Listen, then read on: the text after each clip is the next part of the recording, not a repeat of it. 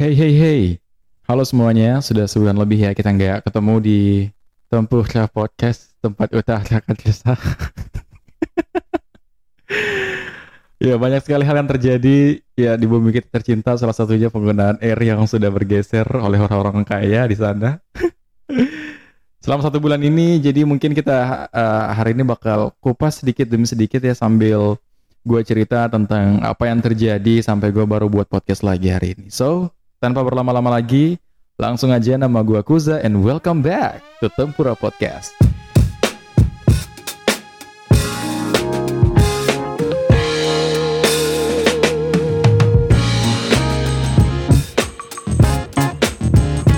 Seperti yang udah gue bilang tadi, kalau misalnya memang selama sebulan ini gue lagi sibuk-sibuknya untuk uh, mengerjakan proposal dan akhirnya uh, setelah ujian kemarin gue udah niatin lagi untuk buat podcast hari ini dan ya seperti yang kalian tahu di sebulan terakhir sepertinya banyak sekali hal-hal yang luput dari pembahasan kita di tempat utarakan resah ini.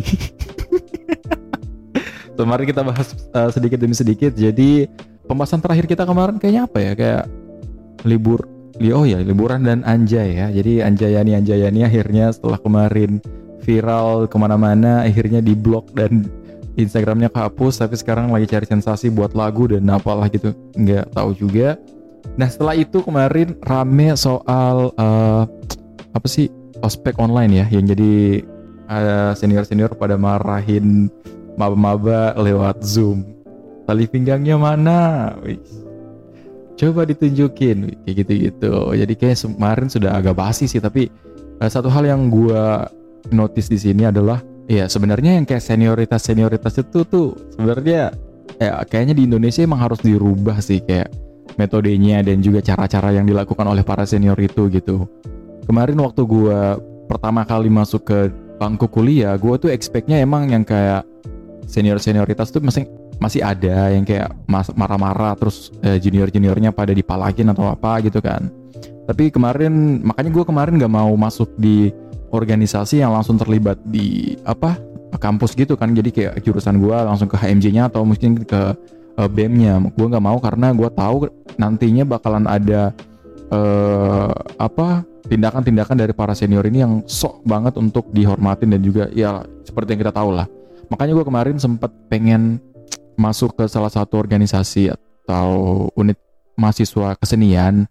Dan gue harapnya ketika gue masuk di organisasi yang orang-orang memiliki hobi dan juga apa ya uh, ketertarikan yang sama-sama gue tuh mungkin di sana tuh udah nggak udah nggak ada yang kayak gini-gini lagi gitu kan yang kayak siksa-siksaan atau apa gitu yang mempermalukan orang lain di hadapan teman-temannya gitu kan harusnya nggak ada. Tapi ternyata setelah gue mendaftar di wawancara oke okay, gue seneng banget karena metodenya udah bagus banget. Tapi ketika gue tahu informasi kalau misalnya besok bakalan disuruh kumpul di lapangan pakai baju ini dan gue dengar-dengar desas khususnya kalau misalnya nanti bakalan ada peluang gue bakal disiksa atau gimana gue langsung berhenti serius. Padahal sebenarnya di situ tuh uh, peluang gue untuk mengembangkan bakat juga. Tapi karena gue tahu langsung kayak gitu-gitu tuh gue mikir kayak hah di kampus masih ada kayak gini-gini ya ternyata ya. Bukan cuma di SMA aja gitu kan. Jadi ya tolong para senior-senior sana yang terhormat yang mulia uh, senior senior tolonglah dirubah lah ya cara caranya kayak gitu. Jadi nggak perlu lah. Mungkin kalian bisa meniru uh, apa metode metode orang-orang luar sana lah. Kayaknya udah banyak di referensi Google sekarang udah ada teknologi Google sekarang udah ada. Kita nggak kita nggak perlu ke luar negeri untuk mengetahui bagaimana sebenarnya para senior di negara-negara maju ya untuk mendidik adik-adik mereka gitu. Uh, yang rame juga kemarin karena ini. Bunda Josihab menunggu terawan gitu. Itu uh, lumayan ramai kemarin karena Najwa Shihab mengundang mengundang atau gimana ya? Ya membuat suatu program di mana dia mau wawancara seseorang yang tidak ada di situ. Jadi kayak satir-satir gitu loh kayak uh, mencoba untuk memberikan singgungan-singgungan kasar sih sebenarnya itu, tapi uh, Najwa Shihab selalu mengungkapkan di captionnya kalau misalnya emang itu tuh udah lazim dilakukan di kota-kota besar gitu loh, kota-kota yang memiliki uh, tingkat tingkat kesadaran jurnalistiknya mereka itu udah maju mereka tuh udah sering banget ngelakuin hal-hal yang seperti ini gitu. Tapi di Indonesia emang kayaknya otak-otaknya pada kagetan ya. Jadinya kayak uh, muncul sesuatu hal yang kayak gini jadi mereka kaget banget gitu. Ya semoga nanti Pak Terawan udah bisa muncul ke televisi atau di mana aja media mana aja karena selama ini kita nggak pernah lihat dia karena ya selalu kayak kesannya kayak sembunyi-sembunyi gitu nggak sih? Kayak kita tuh butuh sebenarnya sosok menteri kesehatan yang benar-benar mengayomi dan juga memberikan klarifikasi klarifikasi-klarifikasi mungkin ya. Bukan di podcastnya Om Deddy tapi benar-benar yang kayak lu harus jelasin gitu loh ini corona tuh gimana? Gitu loh. Kenapa kok makin hari kita makin naik aja? Gitu. Oke lah mungkin di negara-negara lain kasusnya emang naik lagi tapi kan mereka udah sempat turun. Di Indonesia tidak pernah turun-turun maju-maju terus naik-naik terus setiap hari. Ya pokoknya gitu. Jadi semoga Pak Terawan udah bisa.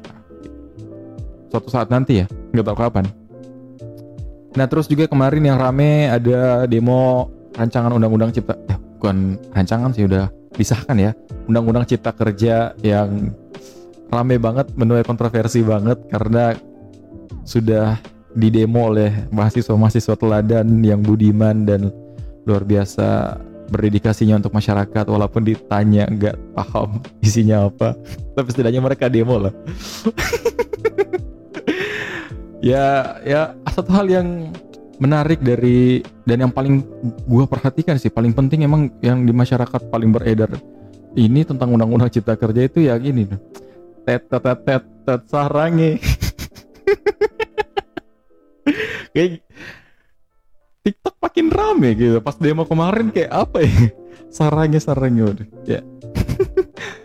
Dan yang terakhir yang paling akhir-akhir ini sangat-sangat uh, apa ya? Menuai kontroversi lagi kan. Sekali lagi untuk teman-teman semuanya gue selalu bilang kalau misalnya orang-orang yang kayak apa ya mau terkenal dengan jalur-jalur yang tidak seharusnya tuh gak usah dikasih panggung gitu loh. Kayak kemarin Anjay kan kita kan udah bahas gitu loh. Kalau misalnya mereka tuh emang cuma mau cari panggung aja ya nggak usah di notice nggak usah di repost lagi nggak usah di apa-apain gitu loh. Kalau misalnya orang-orang yang mau pamer kekayaan lewat halo guys kita tuh orang kaya orang kaya tuh makan di mall. Tapi nggak tahu bilang R jadi eh, kita tuh orang kaya. Orang kaya orang kaya makan di mall mewah kalian di mana? Di pinggirannya di pinggirannya ya itu aduh. Kenapa kenapa kalian orang-orang kaya tuh kayak kalau misalnya kalian memang orang kaya kalian kayaknya tidak perlu harus memamer-pamerkan itu loh. Mungkin kalian kaya dari segi finansial tapi kayaknya di segi uh, ilmu dan juga logika terlalu miskin kayaknya untuk memahami kalau misalnya itu tuh apa ya? Itu ada penyakit namanya goblok kamu. Norak norak kampungan. Jadi uh, kayaknya hal-hal yang kayak begitu tuh gak usah dipamer-pamerkan gitu. Jadi uh, satu juga kalau misalnya kalian udah lihat orang-orang kayak gini tolonglah. Gak usah di repost ke instastory gak usah di download terus di upload di story WhatsApp juga. Gak usah. Apa ya kalau misalnya orang-orang kayak gini kalian kasih panggung tuh mereka makin kaya. Anjir aduh emosi gue jadi ya pokoknya itulah intinya. Mulai dari sekarang tolong dicermati lagi baik-baik. Mungkin eh, hal-hal yang kayak gini mungkin lucu kalau misalnya kalian lihat di di akun sosial Instagram mana pun kak. Tapi kalau misalnya uh, udah dilihat ya udah nggak usah diapa-apain lagi. Kalau misalnya kemudian kalian hujat ya udah hujat aja. Tapi nggak usah sampai di repost sampai dia apa-apain lagi. Jadi dia makin terkenal dan eh, kemarin gue lihat dia udah diundang di Trans TV loh. Ya pokoknya gitulah. Jadi tolong didengarkan baik-baik jadi kita langsung aja ke pembahasan utama kita hari ini adalah tentang waktu dan juga sabar. Setelah gua menyelesaikan uh, proposal ya, karena kemarin gua sangat tidak tidak dalam keadaan yang baik untuk menyelesaikan ini, jadi eh menyelesaikan ini, membuat podcast maksudnya. Jadi makanya gua tunggu sampai kayaknya uh, gua harus selesaiin proposal dulu, ujian proposal dulu, baru gua merasa lega gue merasa bahagia dan gue tenang-tenang aja. Akhirnya bisa gue bikin podcast. Tapi ternyata setelah ujian proposal sama saja. Masih terbebani masih banyak kesibukan-kesibukan dan tidak apa ya tidak ya, kayak sama aja gitu. Kayak mau buat podcast sekarang juga kayaknya sama gitu. Tapi karena ya gue janji sama diri gue sendiri dan kayaknya kalau misalnya gue ingkarin lagi ya nggak baik untuk diri gue sendiri juga gitu kan. Jadi uh, satu hal yang pengen gue bahas di sini adalah emang kita perlu banget untuk memberikan waktu sama diri kita sendiri juga untuk istirahat untuk benar-benar fokus sama satu hal nggak terlalu banyak memikirkan apa-apa yang mungkin bisa kita kesampingkan dulu deh gitu.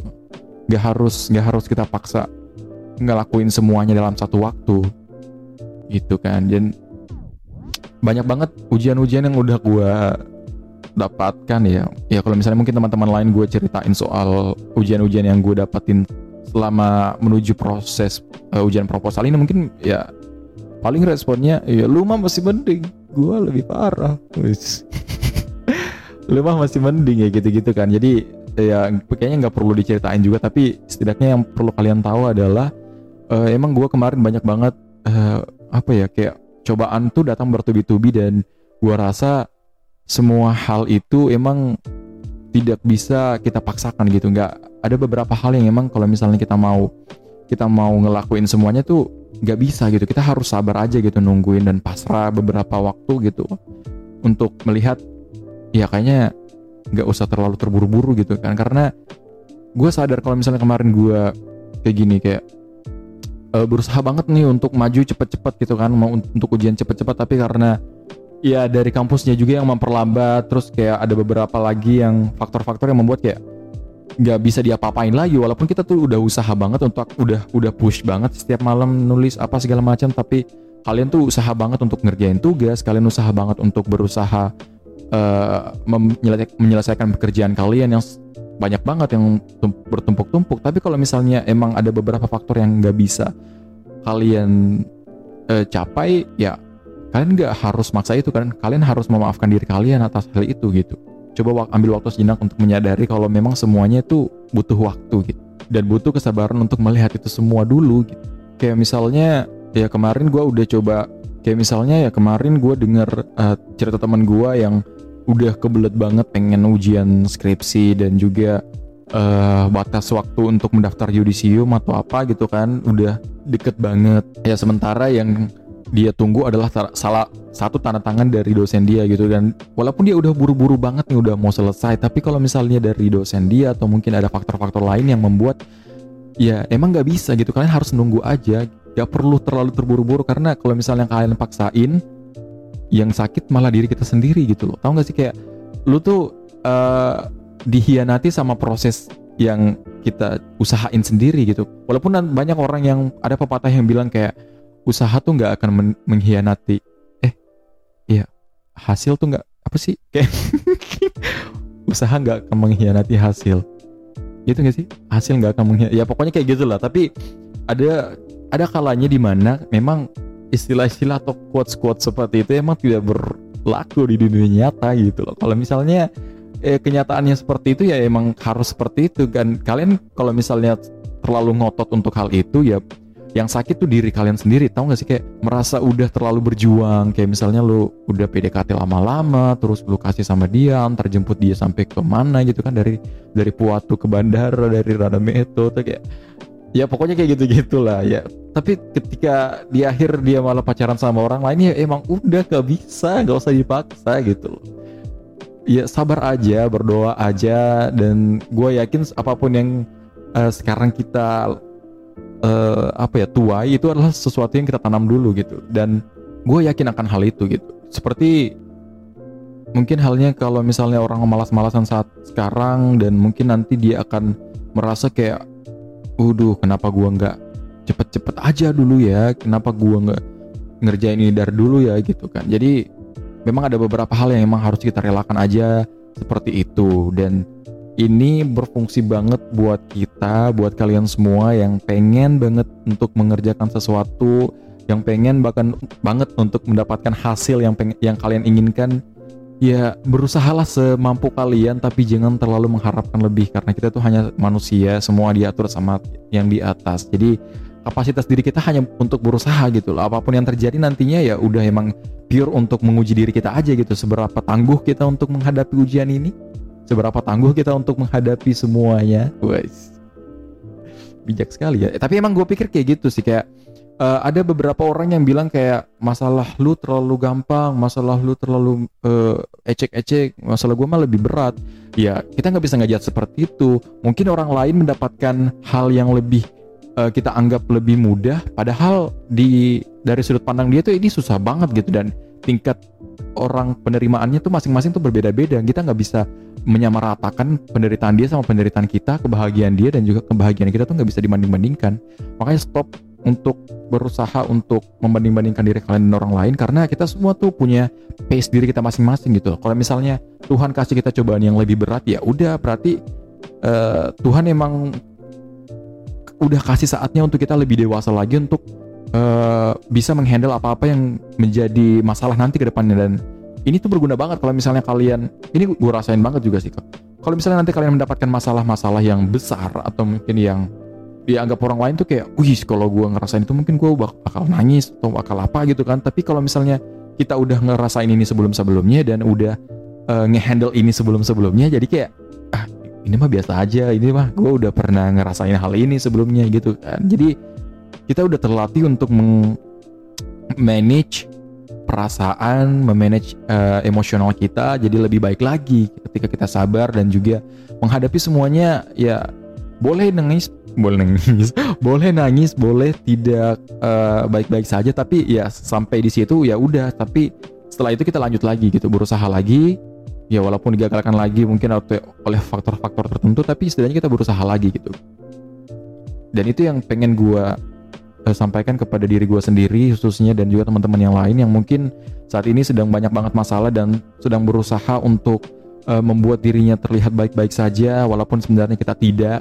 Ya emang udah seperti itulah. Kita harus memaksakan diri kita untuk uh, tetap terlihat bahagia walaupun di dalam kita tuh terlihat sangat rapuh gitu.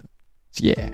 Ya pokoknya untuk episode kali ini emang kayak gini gue pengen bilang ini karena ini keresahan gue banget dan ya mungkin kalian sudah bisa menghandle sih tapi mungkin lebih kepada sharing aja sih sama teman-teman semuanya ya. Ya mungkin untuk episode kali ini cukup aja nggak terlalu nggak usah terlalu banyak-banyak karena nanti kita bakal lanjutin lagi untuk episode-episode selanjutnya dan pastinya eh, yang seru-seru lagi ya. Eh, satu kendala gue itu tempat masih susah-susah banget. Ini sekarang gue lagi syuting, eh syuting rekaman di kampus orang yang gue sendiri di ruangan yang kosong nggak ada apa-apa terus di luar hutan belantara gitu jadi agak-agak apa ya menakutkan juga tapi ya demi konten apa pun dilakukan. So, sekian dulu. Eh, tunggu.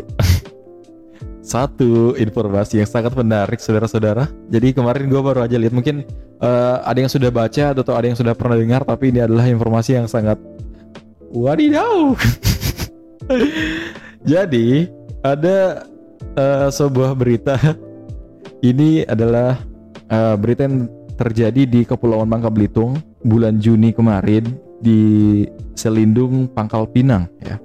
Jadi ada jadi ada ada ada pencuri, ada pencuri pencuri kabel apa sih kayak kabel tembaga atau apa gitu kan dia pencuri terus dia tuh udah diculik sama polisinya. Jadi uniknya si polisi-polisi ini bukannya langsung kayak di film-film yang dobrak pintu, brak, berhenti angkat tangan dan segala macam.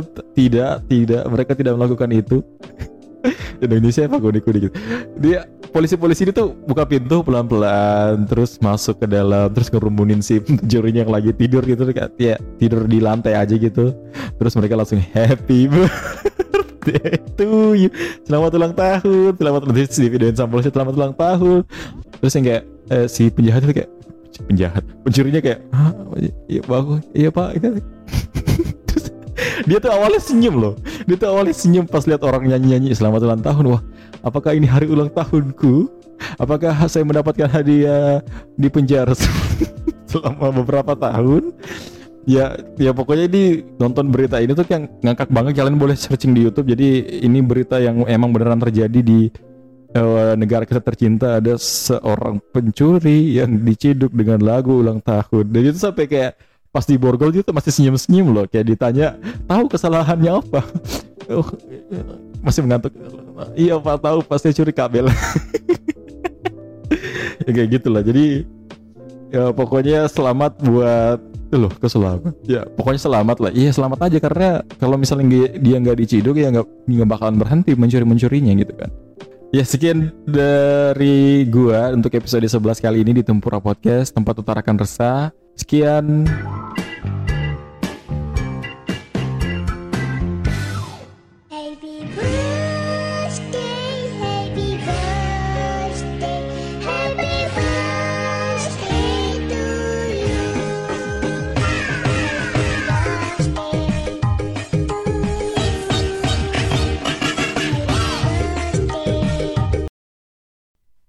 Oke, selamat buat kalian semua yang masih nungguin sampai akhir. Jadi hari ini uh, sesuai dengan uh, apa ya kayak janji gue pada diri gue sendiri. Jadi gue bakal buat giveaway untuk teman-teman yang mau yang mau aja sih nggak usah banyak-banyak. Ini juga kalian kalau misalnya denger ini udah beruntung banget. Jadi uh, giveaway-nya hadiahnya gue kasih tau hadiahnya dulu biar kalian gak kecewa. Jadi hadi eh hadiahnya hadiahnya adalah gue gambarin mukanya seperti uh, gue nanti bakal posting sebelum uh, eh, gue story si episode 11 ini. Jadi di story sebelumnya itu nanti akan ada uh, gambar yang gue upload dari akun gambar gue. Nah nanti style gambarnya bakalan seperti itu. Mungkin dua atau tiga orang lah kalau misalnya beruntung. Tapi kayaknya bakal dua aja. Jadi uh, syaratnya adalah kalian cuma harus uh, memilih salah satu episode favorit kalian dari Tempura Podcast dan coba direview apa yang bikin menarik dan juga kira-kira kekurangannya apa gitu. Itu aja sih. Jadi uh, pilih episode favorit kalian. Setelah itu uh, tulis alasan kenapa kalian suka banget sama episode itu. Terus kira-kira kekurangan di situ apa? Itu aja. Ya gak, kayaknya nggak bakalan ada yang ngikut tapi ya niat baik harus dilaksanakan. So sekian. Bye